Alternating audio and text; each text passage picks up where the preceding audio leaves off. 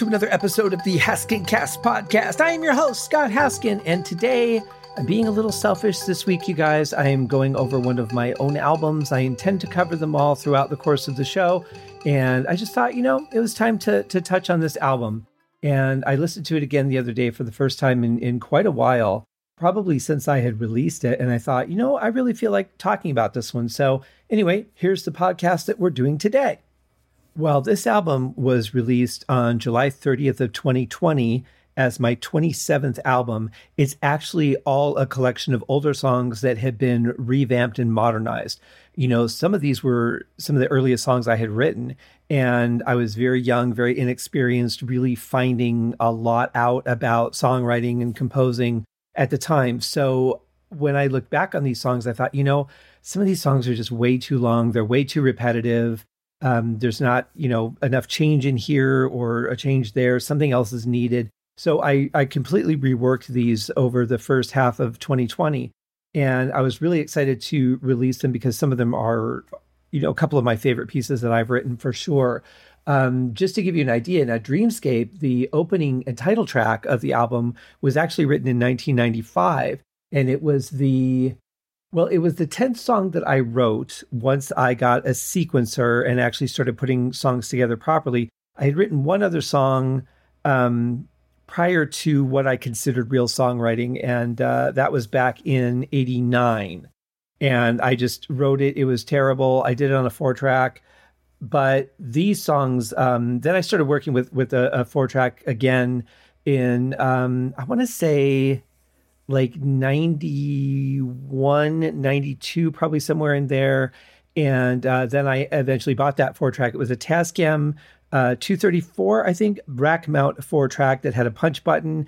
Um, it was a really cool four track. I bought that from my friend Doug, who was the singer and guitar player of a band called Zen Radio. And uh, it was neat because I had also bought Casio keyboard from him and so I had a little Dr. Rhythm drum machine. And eventually I, I, started using the drum machine in my Amiga computer and started writing songs that way and doing it through four tracks. So it was a lot of how did I play that? You know, having to try and remember what sounds I used because I didn't have a way of cataloging all that stuff at the time. Didn't even really think about it. So originally everything I was doing was on four track. And then when I moved up to Denver with my buddy Scott, he said, You should get a sequencer. And I had no idea what a sequencer was. And it turns out it's actually really, really a, a amazing thing that changed my songwriting world completely. It was a 16 track recording studio keyboard. Uh, it would only record the stuff you could do in the keyboard, so all the MIDI stuff. You know, you could you could select what uh, what your sounds were. You could put effects on them and all that stuff. And you would write the song. It has up to 16 different tracks, so 16 different instruments. Uh, if you used multi-zo, that took eight slots, no matter what. Even if there was only three actual instruments in the multi, it took up all eight of the slots. So you could have max two multis, you could have one multi and eight other instruments, or you could have, you know, 16 instruments, however you wanted to break it up. But the multis were incredibly restricted, so I very rarely used them. Now, that being said, then you would take that and you would dump that audio, that music to a four track, and then you could do, you know, more more instruments and overdub them and mix them together on the four track. You could do vocals, you could do live instruments, guitars, drums, percussion, you know, whatever you wanted to do. So that was a huge game changer for me because not only did I have the ability to do more than just a few instruments, I had the ability to save my work, recall it, edit it, uh, do, you know, pretty much whatever I wanted with it. And, you know, compared to how I manipulate everything now, it's so limiting thinking about it, but going from four track and uh, doing everything analog with having to memorize all the stuff to the way I do things now, uh, or, or even just going to that sequencer was a, a, huge leap in my not just the songwriting ability, but also the quality of the sounds I had because I got a Korg X3 sequencer, and that was a 61 key keyboard with a ton of amazing quality sounds and all these songs that I have on this album were written on that Korg X3 sequencer. I eventually traded it up for an N264. So I went from 61 notes to 76 notes on the keyboard. And I also doubled the sound banks that I had. So it had all the exact same sound banks as the X3 and then additional sound banks that doubled my inventory. So it was a pretty amazing thing uh, to be able to have and to write songs on. And then the sounds really inspired a lot of what I started writing because I would just be playing around with different sounds and I would I would just come up with a melody based on that sound and start working on that song. And that's how Dreamscape started the song. Um, I was just playing around on this patch. It was called Fresh Air. I believe it was number A33, if I remember right. Really sad I would know that, unless I'm wrong, in which case I don't actually know that. But it, it just had this really cool sound to it. And I was just playing around with it and I came up with the melody and then I built around it. Um, interestingly, though, the original version of the song just started right in. There was no warm up, no nothing. It just boom, it, you're in the song. And after I finished it, I thought, you know, I should really insert some measures at the beginning and do a little bit of a lead in and build it up a little bit more. But I never did. And it was on my mind from time to time over the years. I started doing an orchestral version of Dreamscape. And I think I put it in there, but I never went back and fixed the actual song. So when it came time to do the album, I thought, well, this is a perfect time to to add that intro in. Now, an interesting bit about this song. Um, well, before I get to that, I do have a YouTube series on this album. I've got the link in the show notes where I do uh, a video talking about a, a, little bit about each song. So if you want to check those out instead of listening to me ramble on in the audio podcast, you can do that. Play a bit of the song, talk about it. Um, it was a lot of fun to do. Um, but this particular song, Dreamscape, was the uh, I had submitted to a contest or or like a compilation album opportunity, I should say. And of course, I was very naive at the time. I didn't understand how record companies worked and all that. I showed up at AmeriCord. Um, no, no, it was private music. I showed up at private music one day when I was in LA, and they're like, "We won't talk to you unless you're a music attorney." And I'm like, "Oh, I don't have that kind of money to hire a music attorney. So that was the end of that. It was just, I, I was really naive and I was really just stumbling around and trying to figure things out how it all worked. So I, I found, I received a letter in the mail. I don't know how they had heard of me, but it was to submit songs for this artist compilation CD that was coming out by a company called AmeriCord. And I thought, well, I'll submit Dreamscape. And I think I submitted a couple other songs and they really liked Dreamscape. And you had to pay a fee to get into this thing, of course. Um, not to get not to get selected, but if you wanted to go ahead and have your your song actually put on the CD, you had to pay a fee. But according to them, and what they told me at the time was that Dreamscape beat beat out over two hundred and forty thousand other songs to be on the CD. And I'm like, that's pretty cool. And of course, I'm an unknown artist. I don't have any money for marketing. The internet is really kind of just getting up and running. So I had no idea how to utilize that for music. I didn't have a website. I, I had cassettes with a label on them. You know, I didn't have um, really like a business phone number or anything. I had cards um, that had my email address, and that was it. And that might have been how they found me. I don't know. But in any case, it was an opportunity to be heard, and that was a really big deal back then. So I um, I submitted the song. It got accepted. I paid. I think it was like two hundred and some dollars but they let you do an installment plan, which was really cool because I didn't have a lot of money back then. So uh, I went ahead and did the installment plan. That was like $25 a week for 10 weeks or whatever it was. And um, I was very excited when I paid that off. And then the CD comes out and it's this really cheesy looking thing. I mean, no cover art to speak of, a list of the artists on the back. Um, I don't know if it ever did anything or not, to be honest. But what was really cool was one time I was on my way somewhere and I had to go through the mountains. And um, now these aren't mostly major radio stations. These are mostly like college stations and stuff that'll give independent artists an opportunity. That's where they were sending all these CDs to. And I got like five copies and that was it. And so um, I was on my way to somewhere about to go through the mountains. I had my AM radio on for some reason. I think that might have been all I had in that car was an AM radio and um, I was just getting ready to go into the mountains. In the mountains, of course, you're going to lose signal. So just as I was about to turn and head down that road, um, I started to hear Dreamscape come on the radio. I'm like, wow, this sounds really familiar. And it took me a minute to realize it was my song. I was actually hearing it on the radio, which is incredibly like the odds of me ever actually hearing it were astronomical. So, of course, I pulled over and I listened to the song because why the hell wouldn't I? I was being played on the radio. That was so cool. And um, you know, after I got rid of all the butterflies and whatever, then I went ahead and, and drove to wherever the hell I was going.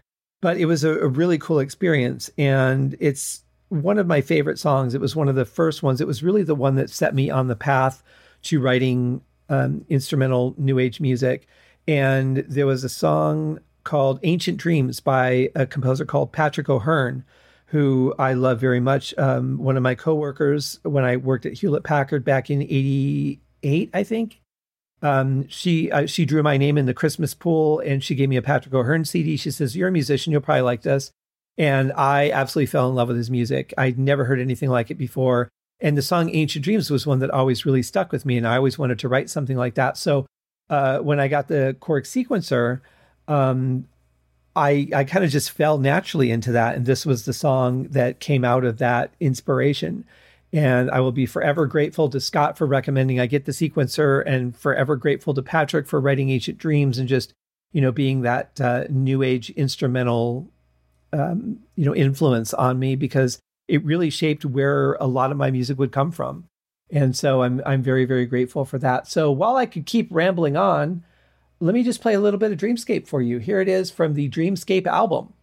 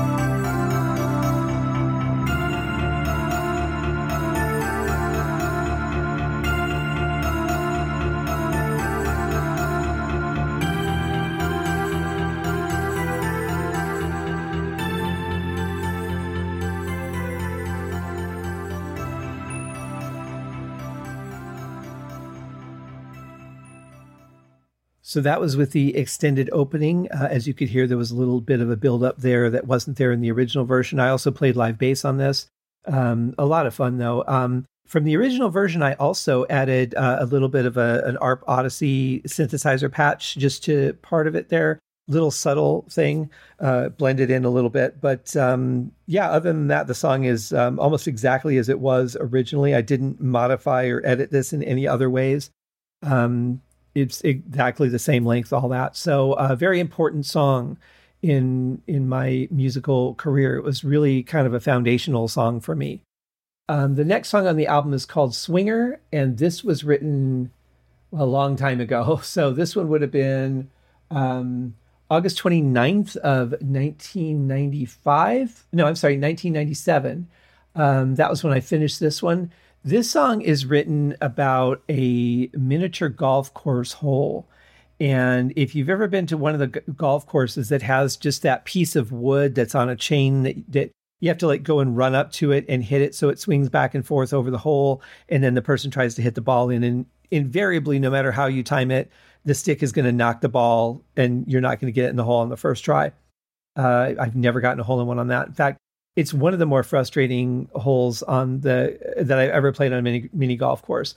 So of course I was thinking about it one day and I ended up writing this song about it.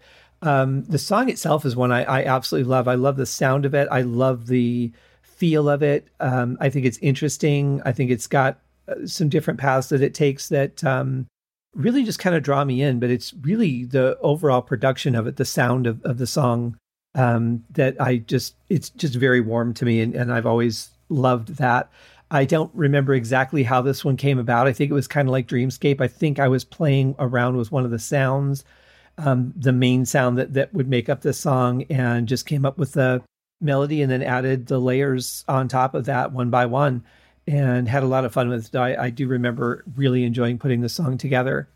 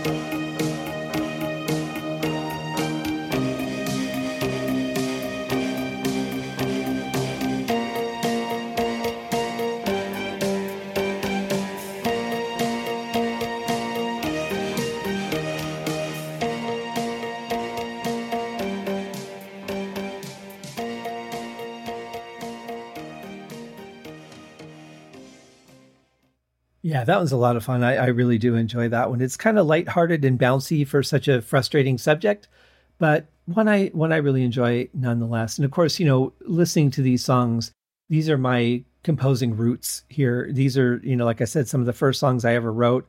And so there's, a, I, I guess I hear my youth and really some good memories about that time uh, in my life in living in Denver with my buddy Scott. We were roommates and um, he was a drummer. I was a drummer. We'd get a call for Scott, be which one, the drummer, which one, the one with all the hair, which one, you know, good times.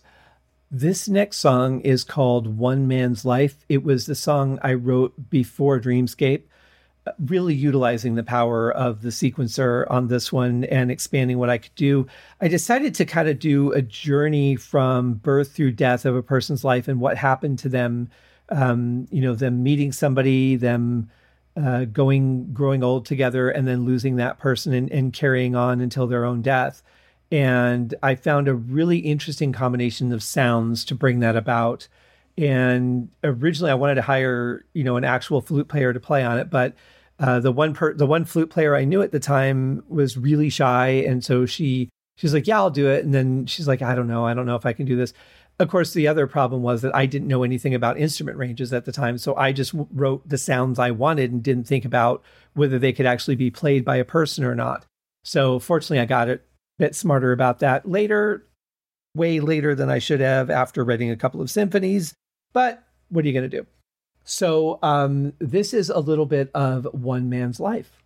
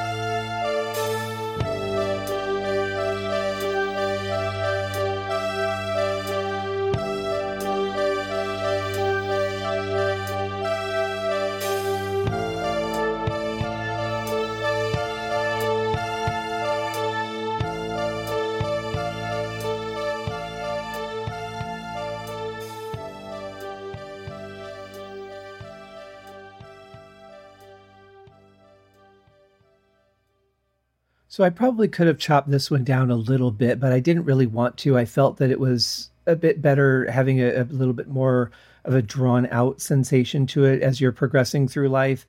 There is a little bit of interplay between a violin and a flute. There's sort of a question and answer and, and rebuttal.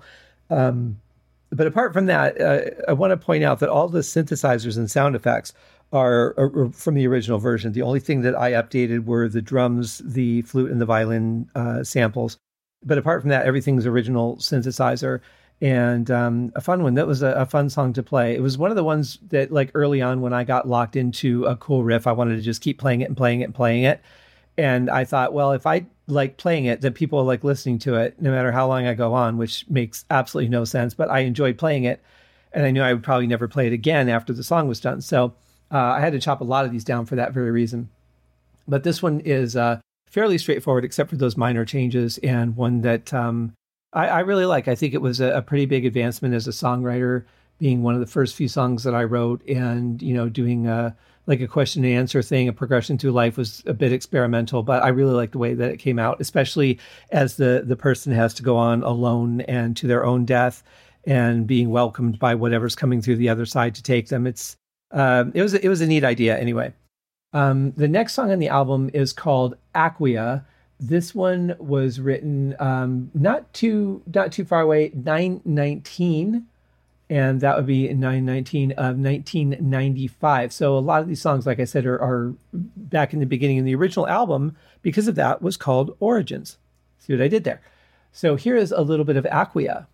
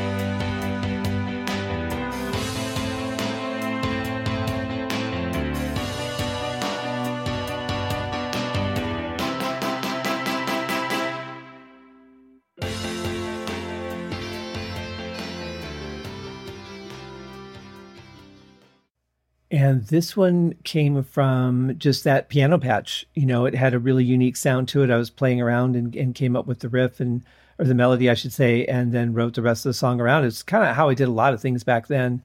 But uh, in this case, yeah, I, I actually had more than one person say that this was a really good travel song, like to just get in the car and drive out on the highway or the open road or whatever and put this song on was a, a good use for it. And I'll take that. Um, it was originally like the concept for it was just like swimming in the ocean, you know, like the videos that you see of all the beautiful saltwater fish, like off the coast of Hawaii and stuff. Um, that was kind of the, the uh, idea that I had when I was working on it. So, you know, it involved just like that free, you know, you can go over here, you can go over there, you can do whatever you want kind of um, enjoyment and just looking at beautiful scenery. So I, the travel thing really kind of fits. But uh, yeah, that was a that was a fun song too, and another one that I I really enjoyed writing. The next song came actually a little bit later. This one came January 12th of 2000. So just a few years later. And I think that my songwriting skills had developed quite a bit. I had also increased my gear. I had bought an Alesis uh, QSR, which was a QS8 keyboard in rack. And that gave me I, I basically doubled the sounds that I had um, at that point. Um, actually, more than doubled because I didn't have the the N264 yet. I still had the X3, so um, I more than doubled the sounds I had. Then, of course, I started buying all the additional cards with sounds on them for for the QSR, and um, just you know in, increasing. Just I just gobbled up sounds at the time, uh, far more than I was using. So it was kind of silly, but I thought, well, I better get them while I can, and so I still have the QSR unit and all the cards. Um, fun, fun instrument though. I, I, really like it. It was really good quality at the time, and even a lot of those song uh, sounds I think hold up today. Um, but this was another step, almost back to like a dreamscape style. It's really more uh, ambient, got a little bit of a rhythm to it, and um, just a very simple, straightforward song, to be honest. Um, but it's another one of my favorites. And here is "Flight of the White Cotton Alien."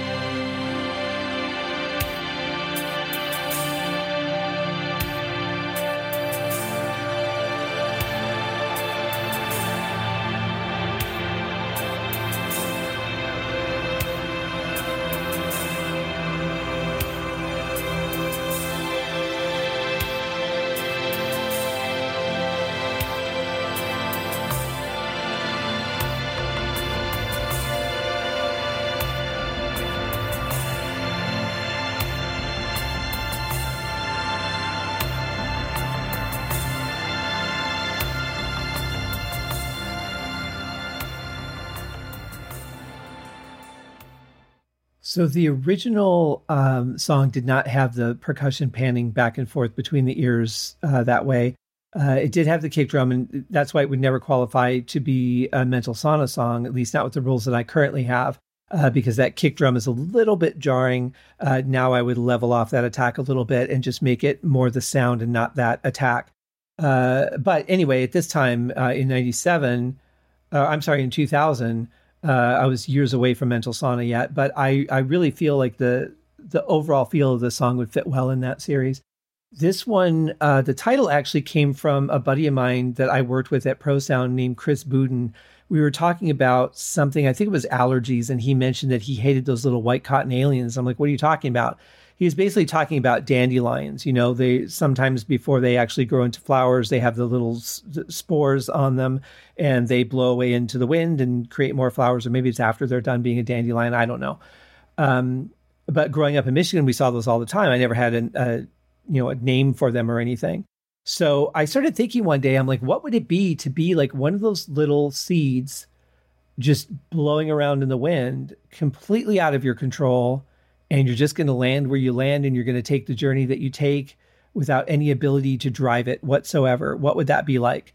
And i just kind of came up with this song over over the course of a couple of days. It actually came very quickly i remember. Um, but yeah this was a lot of fun. And um, you know again it was just it started out with just a patch i was playing on i really liked it and then i built all the drums and percussion around it. So um, a- another song that came together very very easily but one that I I really enjoyed Um, it was a lot of fun to put together. It was one that I didn't want to stop playing because it was just such a a, a lovely world to be in. You know, it was I, I, didn't want to leave it for any reason, and uh, I had to. I had to end the song at some point. So you know, that was a, an, an, unfortunate part about songwriting is that at some point you have to stop writing. Um, but if you ever want people to hear it, you need to stop writing. So our next track, uh, another one of my favorites. This is called "Looking Backwards." And this was finished in uh, uh, October 1st of 1996. I remember I was working as a temp at Norwest Bank, uh, one of their corporate offices in Colorado Springs, as um, you know, a job I was really hoping would turn permanent. And uh, it didn't because the agency I was working for got into some big dispute. They had a lot of people over there, and they got into some big dispute with Norwest and pulled everybody out. And it really sucked because I had grown to really like the job. I had a lot of friends over there. I was getting more responsibilities. I, I, felt like I had the potential to be hired. But you can't hire people after they've been in a contract. If the contract has been severed, you have to wait like a year. Um, bunch of shenanigans. I did eventually get hired by Wells Fargo, who uh, bought Norwest um, and stayed with them for a little while, and then that turned into a whole other nightmare but anyway, uh, I remember it was a very, very cold winter, like the kind of winter that you have to take the battery out of your car some nights and bring it in the house. Otherwise, it'll freeze up and you're not going to start your car the next day. It was bitter, bitter cold. And um, I, I really wanted something, you know, something to kind of warm me up. And I started playing around with this pad sound and um, worked my way into this song. And then I started actually designing the parts from there instead of just kind of letting the jam decide where the song was going to go. I actually was really working on the structure of this song.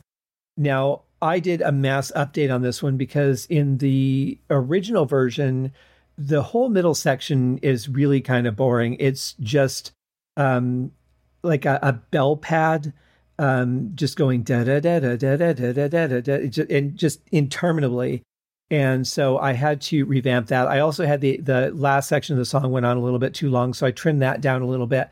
And I think I, I have something that is cohesive. It keeps that that warmth, that ambience that I wanted for the song. And I think it's a hundred times better than it was in the original version. So to give you an idea of what I'm talking about, here is looking backwards.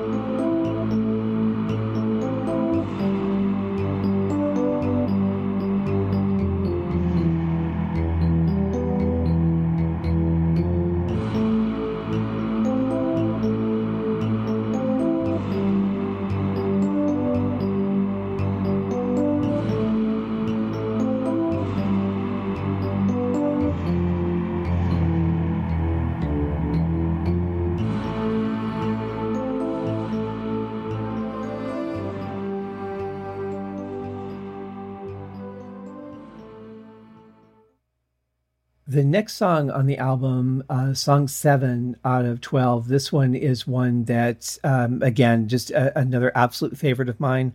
I was living in Littleton, Colorado, right uh, right off a, a, little place called Marston Lake in an apartment there. And I remember from, I was on the second floor, and from my balcony, I could just see a little bit of the lake. And I remember it was a very snowy night. It was the first apartment I ever had a fireplace in. So I put a log in the fire, I bundled up, and I just started playing on the piano and wrote this song called By the By the Light of the Fire. And this one I finished February 19th of 1999. I'm sorry, February 16th of 1999. And um, I just I sat there and did the whole thing in one night all the layers, everything. I just didn't want to stop. And I think it was like, you know, three or four in the morning by the time I finished. And I had the next day off, so I didn't have to worry about going out in the snow or anything because it was really coming down and really piling up. Um, and I, I just had the fire on. And so I called the song By the Light of the Fire.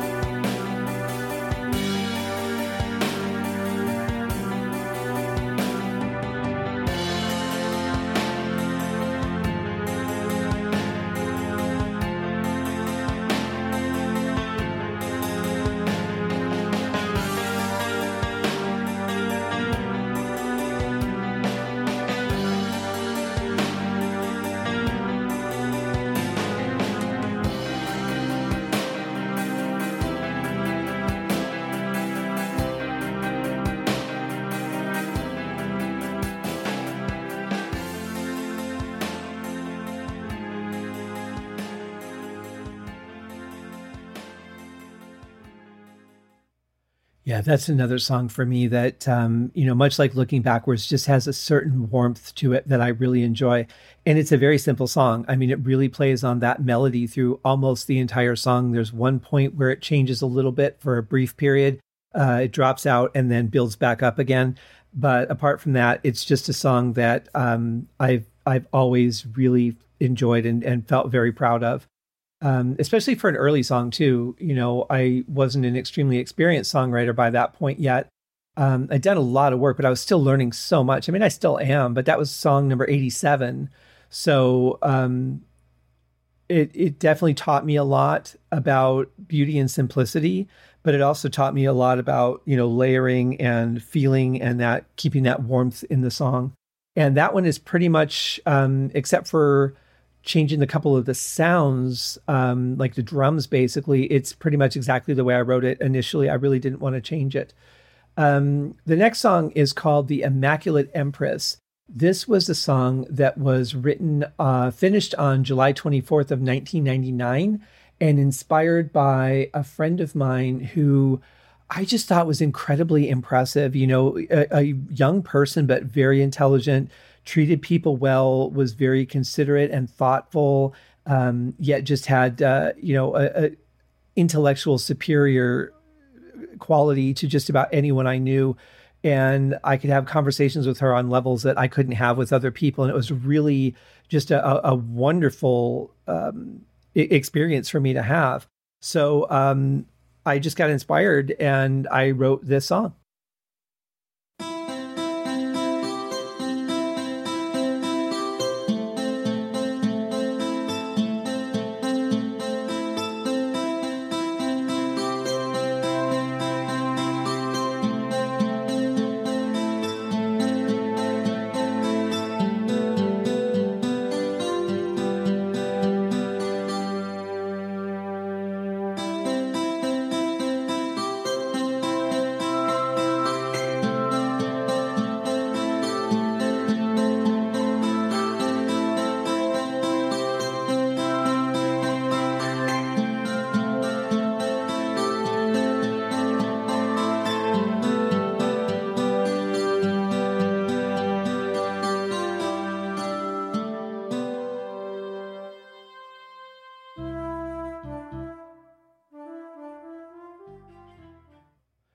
Thing I really did to uh, bring that one up to like modern times was just modernize some of the sounds. Really, uh, everything else is exactly as it is. The writing, I didn't change any of that. Um, the length of the song, all that's exactly the same.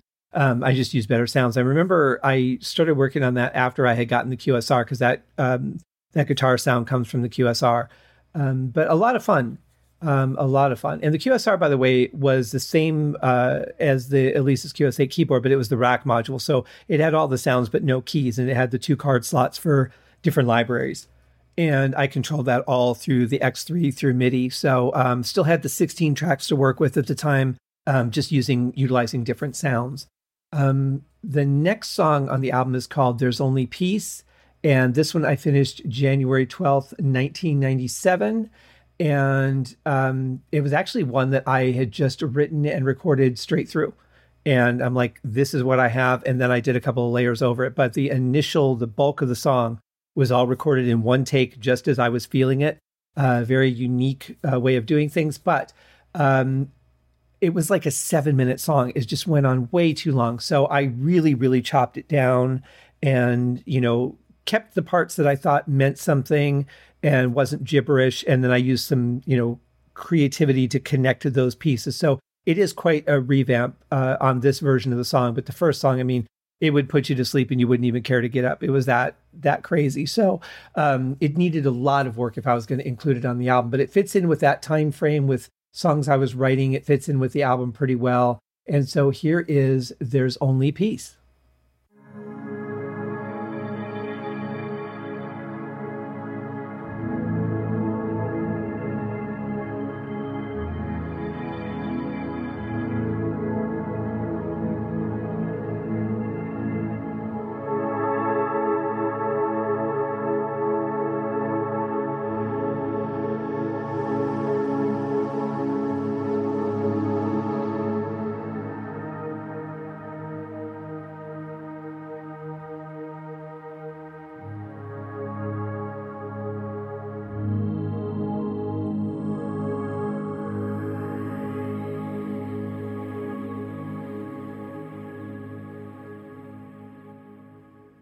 Just playing a shorter snippet of that. I don't want you guys to fall asleep. I want you to relax and enjoy the show, but not, you know, especially if you're driving.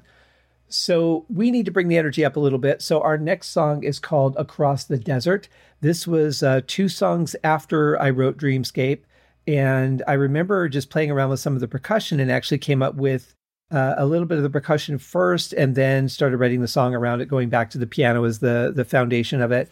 And I just started thinking about like people trying to cross the desert and coming up on a crest where they think finally we're going to see the land, we're going to see how close we are, how little we have left to travel, and they get up to the top of the dune and all they can see is the next dune. And it just like they keep going through that every time they think they're finally at the crest where they're going to see the city. It's just another dune and just that awful process and and hope getting tinier and tinier that they're actually going to live through this. And that was what um, you know, I kind of wrote the song about. It's a little faster because, you know, it's thinking about that adrenaline of, okay, we just have a few more steps to the top and we're going to push and we're going to get up there and, uh, okay, the next one, all right, next one's got to be it. We're going to get up there, you know, just like pushing and pushing and pushing.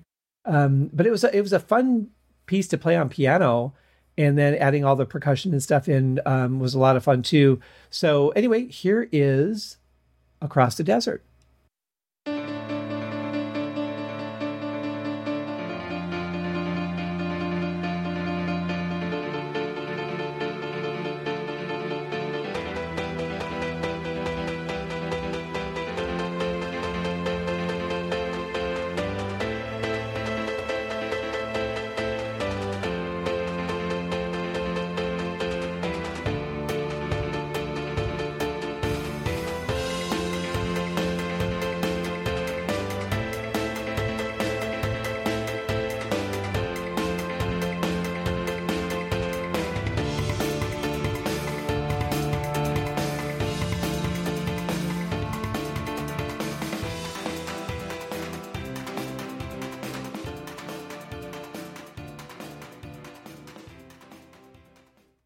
It really is so weird to for me to uh, hear some of these songs because I, I hear so much potential, and I remember how excited I was being able to write in this way with the sequencer and and everything, and but I hear so much I didn't know yet. You know, I'm like, I wouldn't have repeated this that much. I wouldn't have done this, but I kept some of it in there because I wanted to keep the integrity of the original um, without you know modernizing it and perfecting it too much. I still wanted it to have that original charm. But yeah, this was another one that was just a fun thing to play on piano. I had a blast with it, and I wanted to just keep playing it, so I had to chop it down a little bit and be uh, reasonable. You know that seems the right thing to do. Uh, this next song called The Traveler was the 20th song that I had written. This was finished sometime in December of 1995. I don't remember how this situation came about, but I somehow was put in contact with a guy who was looking for background music for Dungeons and Dragons games. And somehow I found him or he found me and we met up. And so I wrote a couple songs and he liked them, but the project never materialized. He never got the budget put together anything. Um, it would have been fun though, but it was basically like going to be like a companion album for people who play Dungeons and Dragons, and you know, like on on the board game, not on the computer. And I love the idea of it. I'm not sure exactly how it would have worked because I've never played the game. Seems like you know scenes can probably go on much longer than a song. It might get a little bit boring to repeat the song that long uh, if you have to loop it or whatever. But uh, anyway, I just wrote a couple demo songs from it, and this was uh, the one that I just had a blast writing. I think it really advanced me as a writer. This was the second one that I wrote for him, and um, I really made me really wish that something would have happened with it. Now this is a completely revamped version. the The original version just went on and on and on and kind of just repeated and went nowhere. So uh, this one's got a little more, you know, involvement, I guess, as a songwriter. But it's another one where I just love the feeling of this song, very much like uh, "Looking Backwards" or "Flight of the White Cotton Alien." There's something about the atmosphere of this song that I just absolutely loved, and and it's kind of a fun, you know, again, another song that you could travel with, and it's called "The Traveler."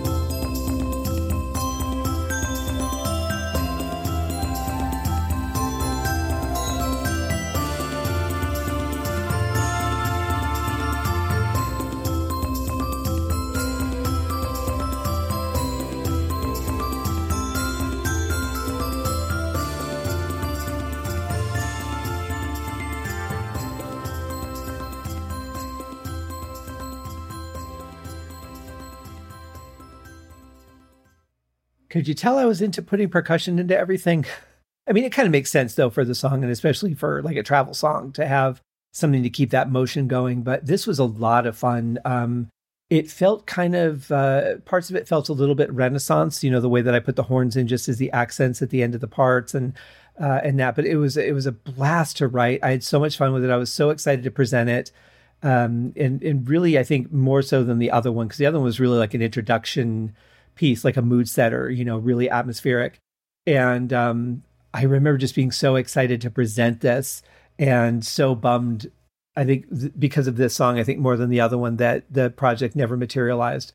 But that's the way it went. I would go through that so many more times over the course of my career. And if there's one piece of advice I could give to people in, you know, in any kind of entertainment career, it's like, you know what, you are going to get so many things coming your way and so few of them are actually going to turn into real projects. And it's so easy you know, every time you get one, you're like, oh, finally, uh, this is going to work out, and I could quit my day job, and I could just be a full time artist, and blah blah blah.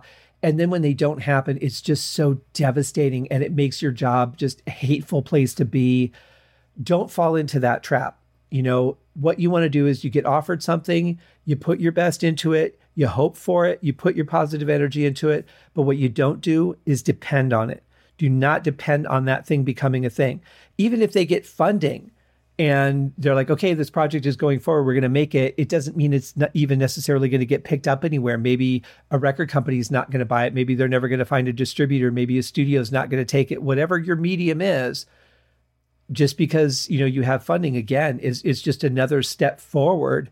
But it doesn't mean that the project's ever going to get completed. So many more abandoned projects. I'd say for every project that's completed, there's probably at least a thousand abandoned projects out there and all for various reasons. So um, put your energy into it, put your positivity into it, hope for it, don't depend on it. That is the best career advice I could ever give. I mean, other than like work hard, learn your craft, and all that, like that goes without saying.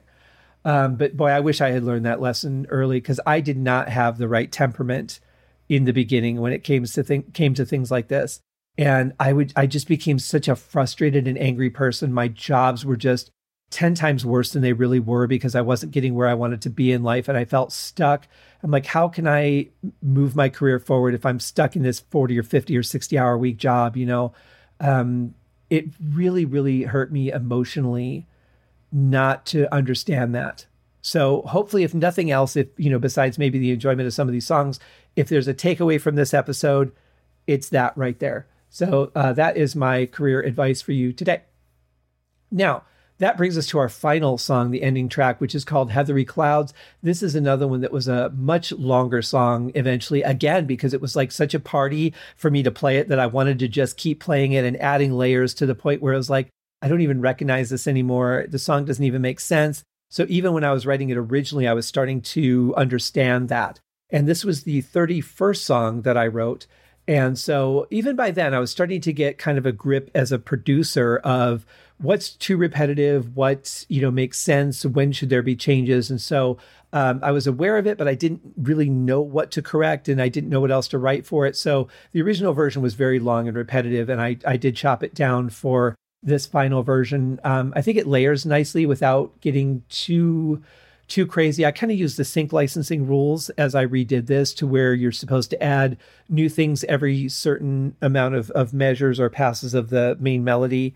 And um, sometimes you remove some to change it, but mostly you're, you're going to add or layer or do something different to keep the song interesting every time. But I've always loved the melody of it. I've always loved the feel of it. And the title actually came from I was working at Old Chicago's restaurant, and there was this girl named Heather there and for some reason, the name just, you know, I knew so many people named Heather, but for some reason that uh, struck me as a really pretty name. And so I came home.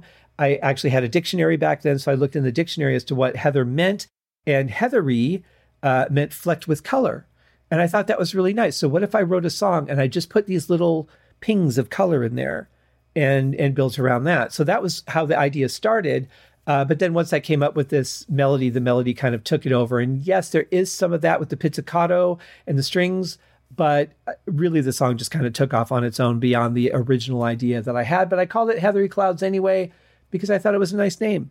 you know, and it is like you could you could easily listen to this and just be staring at a cloud filled sky and seeing different shapes. And like in Michigan, when I was growing up, we had all kinds of, of like little and big clouds, but they were all individual clouds. So you could just like lay on the grass and look up and see all kinds of things in those clouds. And I used to love doing that on those kind of spring days uh, when we had that kind of weather pattern. So um, this is really more a tribute to that, you know, laying on my back back in the grass, not thinking about the fact that there might be spiders or ants under my head. That never occurred to me because I wanted to look at the clouds. And, uh, you know, I was a kid, nothing could hurt me. And that is what this song is about. Here is Heathery Clouds.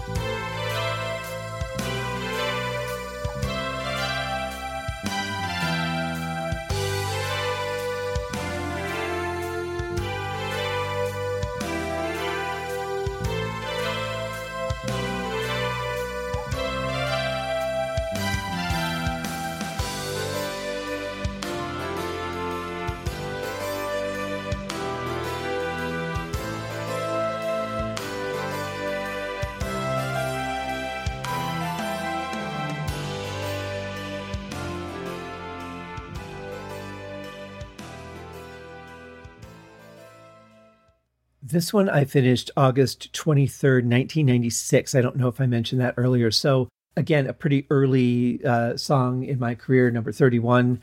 Uh, not a lot of songs under my belt yet, but I realized just now as I was listening to this, and I think I've probably realized this at some point before, was that as an instrumental songwriter, I wasn't thinking about the structure of a song, like where you would have an opening and then like a verse section or, you know, a B section or anything like that. Um, I was just writing what felt good and not really being restricted by any of those typical songwriting rules. So that's probably another reason why the songs were a little bit repetitive too, is because I wasn't I wasn't controlling that change with any kind of structure. You know, the riff was the song and I would build around it. So um, that's interesting. I just realized that after all these years, what is it, you know, 35 years or whatever. so uh, there's that. Um, but a fun song nonetheless. Uh, it does build with a lot of layers. There's another change up in, in there a little bit down the road, but the end of it uh, goes back to the main riff, but it's just layers and layers and layers and different things happening. And it's really just kind of a party and one of those songs that I like to call a party song where there's just so much going on and it's so enjoyable and there's you just don't want it to end. And you know it has to. And those are especially effective when you fade them out because you kind of feel like you want to trail off with that music wherever it's going to go. But instead of it just stopping and you being like, okay, well, I guess I'm done, when it fades out and trails off, you're like, you feel like there's more happening and you're missing out and you want more of it. So while I didn't realize that was a trick of, you know, for songwriters at the time, it seems like all those songs that I feel that way about, they all or almost all of them fade out. So I've got a list growing of, of what I call party songs. And if I, you know, get enough of them or find a way to do it, I'll probably do a podcast episode on them at some point. I've got a lot of episodes still to go, guys. Um, well beyond the 300 that that would cover this show. So I fully intend on rolling this into like a part two podcast, um, just so I can keep the 300 on there for all the artists and people that have been on the show. They can have their episode on uh, Apple Podcasts and iTunes all the time. That was a big promise that I made people in the beginning is that your interview is always going to be available. And so it will be, at least as long as I'm alive to keep paying for the space. So um, that's it, guys. That's this album, Dreamscape. I hope that you've enjoyed it, maybe found some fun stuff about the songs in, in the trivia or enjoyed some of what you've heard. It's a really important album for me because these were a lot of the de- developmental songs. Um, you know, I I wanted to release the album Origins as a completely revamped album, but a lot of them are vocal songs and I can't sing anymore and I haven't found a singer yet. So I had to just split things up and um, just do the instrumentals from, you know, the first couple of albums and a couple stragglers from later albums.